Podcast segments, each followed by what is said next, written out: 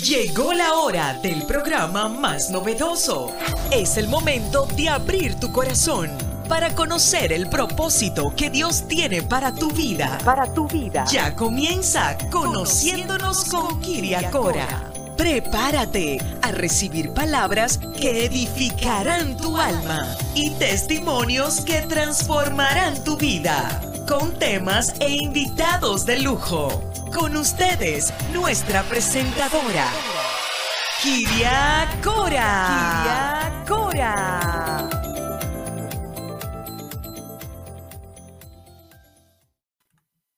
Hola a todos y bienvenidos a Conociéndonos. Soy Kiria Cora. Hoy, muchas gracias a nuestros estudios en Miami por mi casa OBM Radio La Primera, en donde tenemos el gran placer y la bendición de hoy estar conectados con ustedes a través de esta plataforma donde la pueden bajar en su computadora, en su teléfono y pueden bajar nuestro podcast a partir de la semana que viene para que ustedes puedan escuchar estos programas en la comodidad de su casa. Hoy, una vez más, quiero traerles un tema que edifique su vida y fortalezca su espíritu. Hoy, una vez más, quiero que compartamos con un invitado de lujo en donde hoy quiero hablar sobre el amor. Es esa palabra clave en el libro de Cantar de Cantares, en donde aparece con un deseo apasionado entre el hombre y la mujer. El rey Salomón y la sal Sulamita celebra el potencial de gozo que encierra el matrimonio a la luz de los principios del pacto con Dios. El pacto se llama el matrimonio y es la base de la relación entre Dios y el hombre. Este es el pacto divino. De allí que la Sulamita personifica a la mujer en un matrimonio ideal y al pueblo es el pacto y su historia en la tierra prometida, bajo las bendiciones del amor salomónico. Hoy, para tu vida, quiero traerte unas reflexiones para que te los lleves en tu corazón. Tu tarea no consiste en buscar el amor, sino simplemente buscar y encontrar todas las barreras dentro de ti mismo que has construido en contra de él. La vida nos ha enseñado que el amor no consiste en mirar el uno al otro, sino en mirar juntos hacia la misma dirección. ¿Soy capaz de amar a alguien más si no me amo a mí mismo? ¿De qué depende mi amor? Por eso hoy, para ustedes, quise invitar a una persona muy especial a este programa. Él se llama el pastor Jorge López. Él trabaja con Morada de Justicia, el ministerio radicado en West Kendall, director de familias GPS, un ministerio donde imparte conferencias y enseñanzas a la familia y a los matrimonios, con el fin de restaurar la base principal de la sociedad. Él es instructor para la prevención en violencia doméstica en el estado de la Florida facilitador de Prepare, Enrich y también él tiene un máster en psicología clínica cristiana. Pastor Jorge López, ¿cómo está y bienvenido a nuestro programa? Oye, un placer saludarles y qué privilegio para mí estar compartiendo en esta tarde junto a ti. Gracias por la invitación.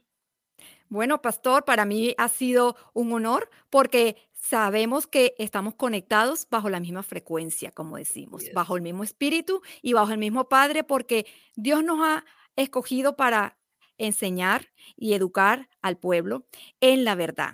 Y por eso es importante traer temas que puedan edificar a la familia. Hoy el pastor me quiso compartir un tema que llevamos trabajando viernes a viernes, en donde él tiene un programa en Facebook en donde todos los viernes a las 8 de la noche él se conecta con la audiencia y hemos estado aprendiendo. Y digo aprendiendo porque yo también he estado ahí apoyándolo y es ese tema tan importante, pastor. Cuénteselo usted mismo a la audiencia. ¿Cómo se llama el tema que usted mismo escogió para compartirlo hoy con todos? Bueno, sí, como decías, estamos todos los viernes a través de familias GPS o familias GPS. Yo digo que familias GPS es un espacio para la restauración matrimonial y familiar. Estamos viviendo en tiempos donde es importante, ¿no? Que aprendamos, que salgamos de la oscuridad, de las tinieblas, que se traduce como oscuridad también, en la que hemos estado por mucho tiempo y por eso hemos eh, tenido, hemos navegado de problema en problema, de fracaso en fracaso, porque precisamente la Biblia dice que por falta de conocimiento es que perece mi pueblo. Así que uno de los temas que, he traído en esos viernes han sido muchos realmente, es muy diverso eh, los temas que traigo, eh, pero traigo también sobre los matrimonios y este en específico que es los milenios y el matrimonio, fracaso o éxito. Eh, y ese era el tema que, bueno, te dije que iba a traer hoy precisamente a tu programa, hablando un poco sobre los milenios, porque estamos muy ahí, ¿verdad? Ya son muchachos que tienen veintitantos años eh, y, que están pasando por momentos también difíciles, a veces son incomprendidos, a veces no se tienen en cuenta. Eh, y es bueno ver cuál es el contexto de esta generación, qué es lo que hacen, cómo se comportan, cuáles son sus, diríamos, sus fortalezas y también sus debilidades. Así, eh, así que aquí estamos para eso. Sí, así mismo es. Las parejas y los matrimonios son considerados una generación que ha crecido en una tecnología que los ha afectado muchísimo. A eso les llamamos la generación millennium. Y por eso es una cultura popular que debe ser desarrollada y debe de ser eh, adaptada al nuevo, a la nueva era. Y por eso ellos están viviendo muchas eh, debilidades que necesitamos nosotros como ministros de Dios poder ubicarlos y, llevarlos a familiarizarse con, con el uso de la tecnología, pero a fortalecer lo que es el concepto de la sociedad, que es el matrimonio. Entonces, eh, por aquí surge la primera pregunta, por lo menos que yo me, empecé a investigar y lo dije, ¿por qué los milenios son un matrimonio que está teniendo tanta, tanta, tantas dificultades? Claro, eh, al ser ellos muy tecnológicos, y lo mencionabas, pues la preferencia de comunicación de ellos es precisamente a través de la tecnología. Y, podemos decir que la tecnología ayuda, eh, es una bendición si la sabemos utilizar bien. Hoy vemos y alguien lo dijo, no sé en qué lugar, pero, pero tiene una gran verdad, encierra una gran verdad. La tecnología aleja a las personas que están eh, cerca y acerca a las personas que están lejos. A través de la tecnología nos podemos comunicar con cualquier persona en el mundo, a través del mundo. Pero muchas veces dentro del mismo hogar, esa tecnología lo que hace es distanciarnos y separarnos. Los milenios, que el, el contexto en el que ellos empezaron, empezó esta generación, fue precisamente en esa transición tecnológica y entonces pues obviamente ellos son más tecnológicos, utilizan mucho las redes sociales, utilizan mucho la comunicación a través de mensajería de textos, a través de FaceTime, de equipos electrónicos, eh, device y entonces esto es muy bueno, pero como dije anteriormente puede alejarlos inclusive cuando están cerca. Entonces vemos que, pueden estar en la misma sala o en la misma casa y lo que están haciendo es mandándose mensajes eh, ¿qué quieres comer? Espérate, ¿y qué quieres tú? Y están dentro de la misma casa, ¿no? Y eso, por supuestamente, lo que está haciendo es alejándolos afectivamente. La, la comunicación digital eh, es muy buena. ¿Por qué? Bueno, porque tiene inmediatez, porque también tiene interactividad. Eh, a través de la comunicación digital podemos estar tres personas, cuatro personas en una conversación testeando ahora mismo. Ahora mismo, fíjate que yo estoy en un lugar, tú estás en otro y estamos conectados. Y muchas personas en el mundo pueden estar viéndonos a la misma vez, porque eso es lo que tiene la, comunicación digital, inter, interactividad. También tiene hipertextualidad. A través de mensajes de texto nos comunicamos, todos nos los decimos muchas veces. Inclusive buscamos resolver los problemas a través de la mensajería, a través de mensajes de texto. Y uno de los consejos que yo le doy es no resuelvan problemas a través de mensajes de textos. Eh, ¿Por qué? Porque falta eh, lo que es el, escuchar el contexto en lo que la otra, como, como la otra persona está hablando, eh, el, tono de voz que está utilizando, el contexto en el cual está. Entonces muchas veces nos molestamos por un mensaje de texto que recibimos, porque lo estamos interpretando según nuestro mood emocional. la persona de pronto no lo escribió en ese tono, pero tú le estás poniendo un tono según tu estado emocional. Y por eso es que yo siempre les digo, no resuelvan problemas a través de mensajería. Si, si, si es algo urgente, llámense, que la otra persona pueda escuchar de qué manera estás hablando, cuál es el tono que estás utilizando. Pero si lo, lo, más conveniente es estar sentado frente a frente y poder de esa manera hablarse. Esa es la comunicación digital. La comunicación análoga que pareciera por el nombre que es, de hecho, es más antigua que la, la comunicación digital, pero fíjate que mira cuáles son las características de la comunicación análoga. Hace accesibilidad, actualización, densidad, interactividad, durabilidad, autenticidad. ¿Se dan cuenta? Es cuando estamos sentados uno frente a otro y nada más un gesto puede hablarnos, una seña, un toque en el hombro. Eso muchas veces eh, tiene más impacto que la comunicación digital. Entonces, ese es el problema de los milenios, que todo lo hacen a través de textos, a través de WhatsApp, eh, a través de redes sociales. Y ahí vemos inclusive esas indirectas que se tiran a través de redes sociales, tratando de resolver un problema y que uno a veces no los entiende, ¿no? ¿Cómo es posible que lo esté haciendo de esta manera?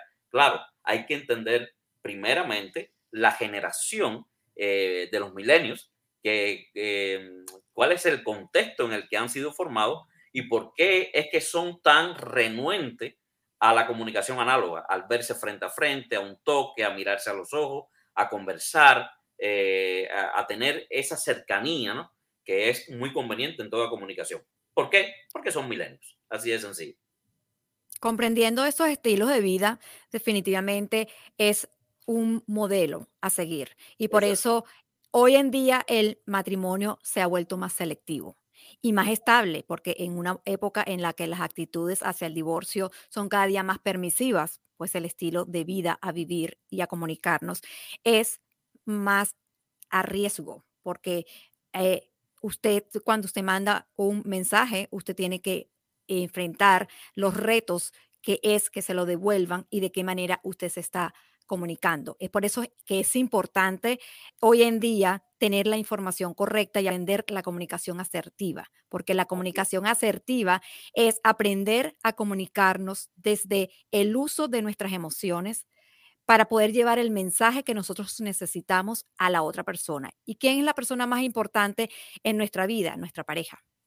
Y por eso hay que cuidar la comunicación y por eso los matrimonios están enfrentando tantas dificultades, porque la tecnología eh, eh, tiene, tiene dos bandas. Tiene la banda positiva que te ayuda a la comunicación y a, aprender, pero tiene la banda negativa que te aleja de tu pareja porque si no la sabes usar correctamente, entonces puede afectar tu eh, frecuencia, diríamos, en donde tú te puedes acercar o te puedes alejar de tu pareja. Por eso es que es importante que conozcamos los métodos más eh, eh, beneficiosos y los más efectivos. Y una de las cosas que yo siempre recomiendo es eh, a la generación es que siempre lean juntos las actividades que no tengan que ver con la tecnología y compartir mucho. Entonces, usted podría explicarnos, usted en uno de los talleres dijo acerca de una generación copo de nieve y por qué esto acusa a la, a la pareja en conflictos. ¿Qué significa el copo de nieve? Ok, eh, me refería al, al, snowboard, ¿no? Que, que, que se va haciendo eh, cuando buscamos guardar, reprimir, eh, no hablar, dejamos que las cosas sucedan, que las cosas pasen eh, hizo algo, eh, mi esposa hizo algo que no me gustó.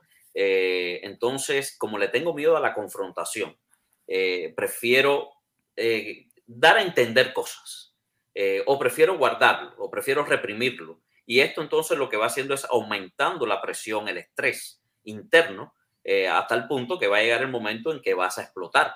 es cuando cambiamos cupones, acumulamos cupones y después los cambiamos. ¿Por qué? Por un ataque de ira, por un ataque de enojo. Y es simplemente porque no fuimos, y tú mencionabas una palabra clave, no fuimos asertivos, ¿verdad? Es importante ser asertivos. Es importante hablar las cosas que hay que hablarlas. ¿Cuál es la ecuación? La ecuación es tema correcto, momento correcto. Yo no puedo hablar del tema correcto en un momento incorrecto, porque esto va a generar, si mi esposa viene cansada del trabajo, eh, cogió el tranque de, todo eh, la I-95, el 836, hasta llegar aquí a la casa que vivimos en Kendall. Y ustedes saben cómo se pone el tráfico acá en Miami. Si ella viene estresada y yo a esa hora quiero hablar de algo que nos está causando estrés, posiblemente yo genere más estrés en ella, también en mí, porque me voy a sentir incomprendido y en la relación. Entonces, lo bueno es Si tengo el tema correcto, esperar el momento correcto para hablar de lo que tengo que hablar. Entonces, no reprimir, no guardar, no callarse, no dar señales a ver si me capta la señal, porque esto lo que hace es generar, general ese snowball, esa bola de nieve que va aumentando, va aumentando en la medida que va cayendo. Entonces ya lo que en un principio se podía decir con amor, eh, con cercanía, eh, con cuidado, ahora lo que hace es causar un gran problema en esa otra persona a tal punto que van a terminar los dos eh, afrentándose. Porque la palabra confrontación le hemos tenido miedo, le hemos cogido miedo. La palabra confrontar no es malo, malo es afrontar. La confrontación trae como beneficio el que nos podamos entender y reconciliar después. Afrontar es cuando yo quiero ganar y que tú pierdas. Y debemos entender que en una relación, eh, si yo gano, mi esposa gana. Y si yo pierdo, mi esposa pierde. Por ende, si yo busco que ella pierda para yo ganar, automáticamente, si ella pierde, estoy perdiendo yo y también está perdiendo la relación. Y eso es algo en lo que debemos tener mucho cuidado. Así es, usted lo aclaró. Eh, somos parte de un team y cuando nos casamos debemos de ser uno. Uno solo mirando en una sola dirección. Por eso que hay un tema muy especial hoy en día y es escoger casarse. Mm. Las personas hoy en día y los jóvenes están un poco confundidos porque la filosofía y la manera de ver el matrimonio ha estado atacada, diría yo, atacada en, en la simbología de sería algo importante y relevante para nuestra sociedad y aún sigue estando y siendo lo más importante para nuestra sociedad. Por eso es que ahora hay muchas comunidades que aceptan vivir juntos y a largo plazo. ¿Y por qué molestarse en casarse? Pero usted, ¿qué le recomendaría a nuestra audiencia con respecto a esta ideología eh, muy moderna, diría yo, para algunos, pero para el reino de Dios, ¿qué significa esto? Fíjate eh, qué contradicción hay, eh, porque dicen que la, de esta generación de los milenios es la generación que menos se divorcia. Y nosotros que nos movemos en este mundo de la consejería, eh, nos quedamos como que, espérate, espérate, porque es como que no, no, no va con, con lo que yo veo, con lo que yo atiendo, con lo que estoy escuchando, que los milenios realmente se divorcian menos que la generación pasada. Pues fíjate que sí, Ahora, ¿dónde está el truco aquí? ¿Dónde está el problema? Bueno, lo que estabas hablando hace un momentico, los milenios deciden eh, juntarse, vivir eh, sin el compromiso de legalizar su matrimonio, ¿no? Eh, ante Dios y ante un registro civil. Entonces viven cinco años, seis años juntos y después es que deciden formalizarlo legalmente. Obviamente, entonces los niveles de divorcio están más bajos que generaciones pasadas por esto mismo. Porque ellos lo que hacen es, se meten bajo un techo los dos, están viviendo como si fuera un matrimonio, pero legalmente no están casados. ¿Qué pasa? Que en esos cinco y seis años enfrentan los problemas cotidianos que toda relación enfrenta, viven las crisis grandes. Eh, una de las primeras crisis que surge en un matrimonio es a los tres años. Eh, muchos matrimonios no sobreviven después de los tres años por esa crisis. Ellos la enfrentan la, pueden continuar, ya enfrentaron esa gran crisis y a los seis años entonces deciden ir y casarse. Eh, obviamente, pareciera algo, el mundo, la sociedad dice, uy, qué maduros, no se están divorciando como antes, mira qué maduro. Claro, porque ellos lo que están es viviendo sin compromiso. Vamos a probar. Si funciona bien y si no funciona, pues cada uno coge eh, su lado. Déjeme decirte que muchos psicólogos inclusive lo aconsejan. Mira, ¿por qué no se juntan? ¿Por qué no prueban primero? ¿Por qué no ven cuáles son sus debilidades? Y si funciona la relación, pues después cásense. Qué, qué, qué, original, ¿no? Pero lo que estamos haciendo es eh, fomentando en esta generación esta capacidad que tienen ellos de que si no funciona, next.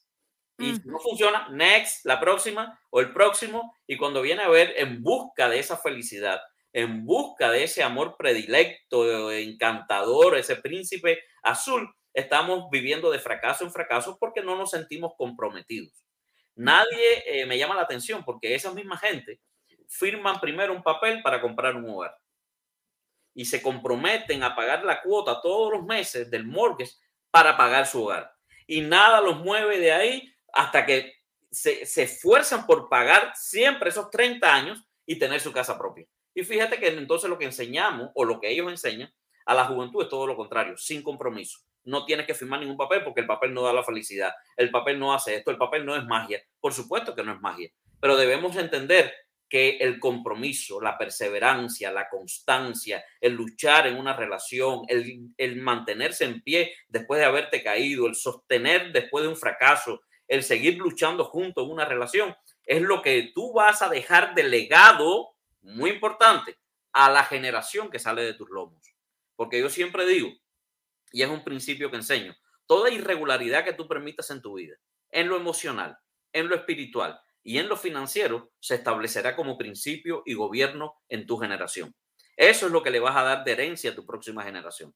Entonces también aquí, porque no podemos como señalar y culpar a los milenios, tenemos que ver si esto que ellos están viviendo es consecuencia de lo que aprendieron de sus propios padres. Recordaba la generación después de Josué, una generación que hacía lo malo, que se olvidó de Dios, que le dio la espalda a Dios. ¿Por qué? Porque, bueno, simplemente la generación que salió de Egipto vieron los milagros de Dios, la mano de Dios, la diestra de Dios moverse poderosamente a través del desierto, vieron eh, maná caer del cielo, vieron un mar rojo abriéndose, vieron eh, agua salir de una roca, etcétera, etcétera, etcétera. ¿Cuántas cosas vieron ellos? la generación de Josué, que eran los niños que habían salido eh, de Egipto o los que nacieron en el desierto, empezaron a escuchar lo que Dios había hecho a través de sus padres. No lo vivieron de pronto directamente, sino que lo escucharon. Pero esa generación se olvidó de pasar a la otra generación las grandezas que Dios había hecho y vimos entonces y vemos el fracaso después. Y yo digo que la generación esta de los milenios eh, es como consecuencia precisamente de lo que vivieron producto de, los fracasos de sus padres, eh, de los que no pudieron conseguir sus padres y ellos lo recibieron como herencia y esto es lo que ahora están viviendo. Así de sencillo. Sí, así mismo es. Por eso es que la historia del principio del programa muestra cómo ella vio en Salomón un pueblo de verdad redimido a los pies de, Dios y ella redime su vida y se convierte en la esposa que realmente Dios ha llamado, inclusive cuando ella tenía un pasado manchado, como muchos le decían, ella decide que ese pasado se borra porque ella se entrega y le dice al Señor, heme aquí, Señor, para que tú me hagas una persona nueva, por medio de la fe que ella vio en Salomón. Y cuando ella llegó a, la tierra prometida, que él la llevó y la sacó de ese, de, de, ese, de donde ella vivía esa vida de pecado y la trajo a donde ella, fue un matrimonio muy lindo porque Dios pudo tocar a esa persona y transformar su vida. Y es exactamente, si hoy tú nos estás escuchando, es eso. Es cuando Dios toca tu vida y te dice, eh, el matrimonio ha sido un elemento sagrado para aquellos a quienes lo escojan y quieran trabajar en él, porque el matrimonio no es un contrato, el matrimonio es un compromiso. Y cuando hay amor, entonces es más fácil.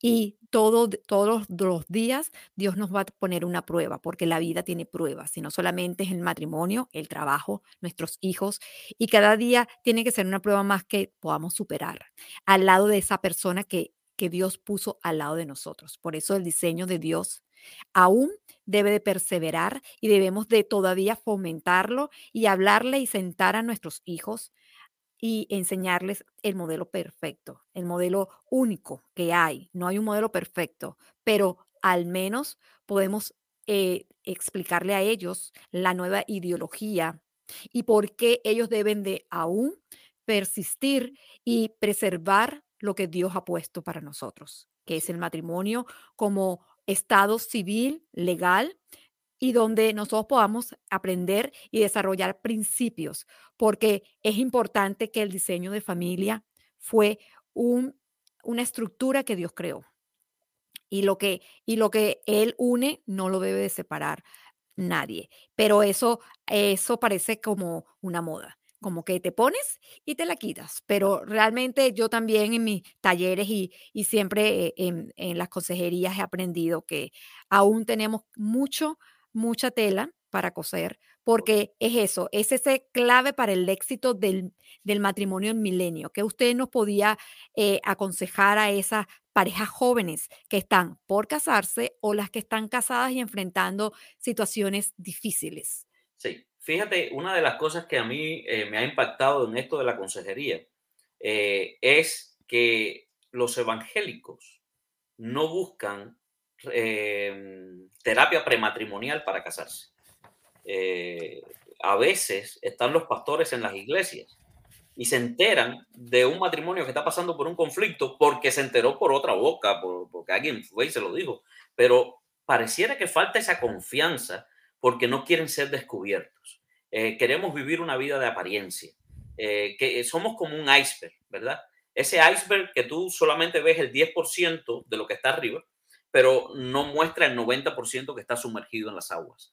Y, somos cristianos que nos parecemos a, a esos icebergs queremos mostrarle a Dios inclusive, a Dios, lo que hemos cambiado, solamente el 10%. Cambiamos nuestra manera de hablar, cambiamos nuestra manera de vestir, ya no decimos palabrotas, ya nos robamos, ya no maldecimos, eh, ya tú sabes, estamos en iglesia.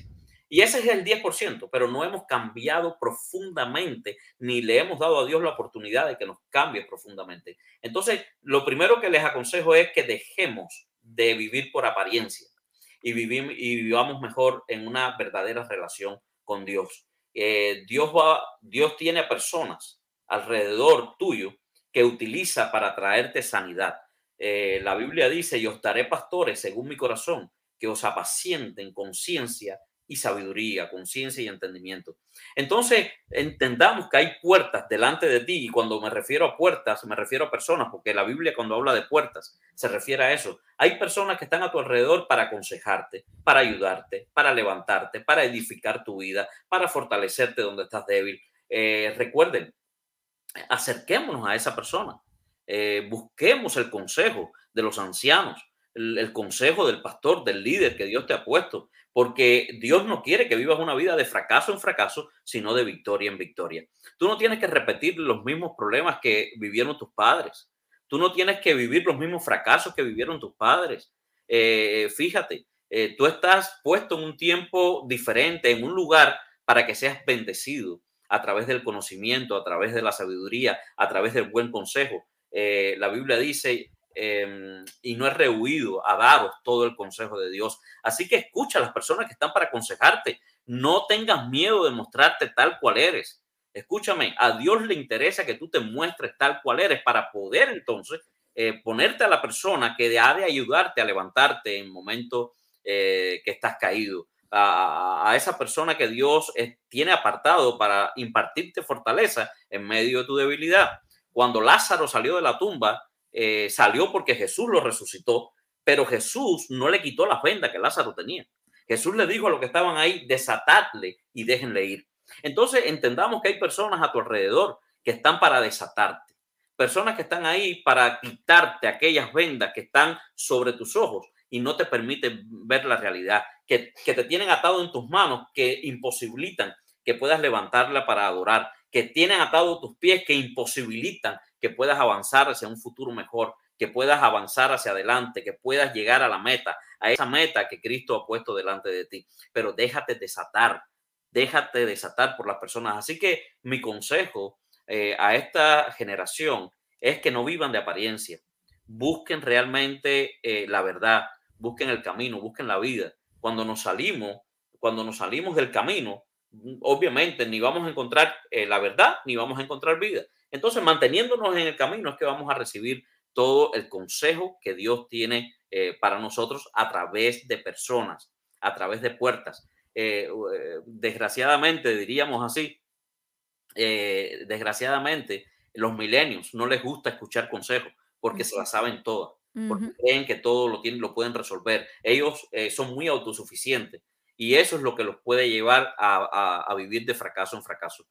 Escucha tu oído y mira a ver a quiénes Dios ha puesto a tu alrededor para levantarte, para sostenerte, para ayudarte y para edificar tu vida y la de los tuyos. Asimismo es, muchas gracias, pastor, por permitir una vez más edificar el reino de Dios y compartir esa palabra, esa palabra que edifique a los nuevos milenios. Y por eso es que quisiera que les compartiera en dónde lo pueden ubicar en su social media para que ellos puedan encontrar ese buen consejo. Bueno, estamos en Facebook eh, a través de Familias GPS, así mismo, Familias GPS. Estamos todos los viernes a partir de las 8. Eh, traemos temas como la codependencia, adicción, depresión, ansiedad, problemas con adolescentes, eh, problemas matrimoniales, infidelidad. Hablamos de todo ahí. Así que me puedes buscar igual en Instagram. Estoy como Familias GPS. Así mismo me vas a encontrar. Y me puedes también encontrar como Morada de Justicia Ministries. Dios me ha dado el privilegio de ser el pastor de este ministerio, así que eh, si no tienes un lugar donde congregarte, aquí tienes una hermosa familia esperándote. Y en Instagram estoy como MJ-justicia. Igual me puedes encontrar ahí. Muchas gracias, pastor, por eh, aceptar mi invitación. Y una vez más, esta es su casa. Cuando necesite, aquí estamos para llevar el buen mensaje. Y por eso, audiencia, quiero también a, ah, eh, compartir con ustedes mi nuevo libro de El Jonrón de Dios, en donde es exactamente eso, es en nuestra debilidad, es donde Dios se fortalece. Y por eso en este libro, eh, mi primer libro, eh, que ya salió en la venta en Amazon y en, en Banner Noble, quiero compartirles muchas historias de las que hoy en día yo puedo decir que eh, Dios ha, hecho la obra en mí para poder llegar a ustedes con este programa. Por eso, una vez más, agradezco a mi casa OBM Radio y estamos en Facebook, estamos en Instagram, en OBM, la, OBM Radio La Primera y estamos en nuestra página de website www.obmradio.com. Así que una vez más, estoy agradecida con Dios por permitirme conectarme con ustedes y una vez conecto eh, con ustedes desde mi casa, en mis estudios de eh, Miami, en donde Cuéntamelo y se me olvidará. Enséñamelo y lo aprenderé y lo he compartido para que tú lo lleves en tu corazón. Así que cada martes a las cinco y media te espero aquí en Conociéndonos con Kiria Cora. Gracias.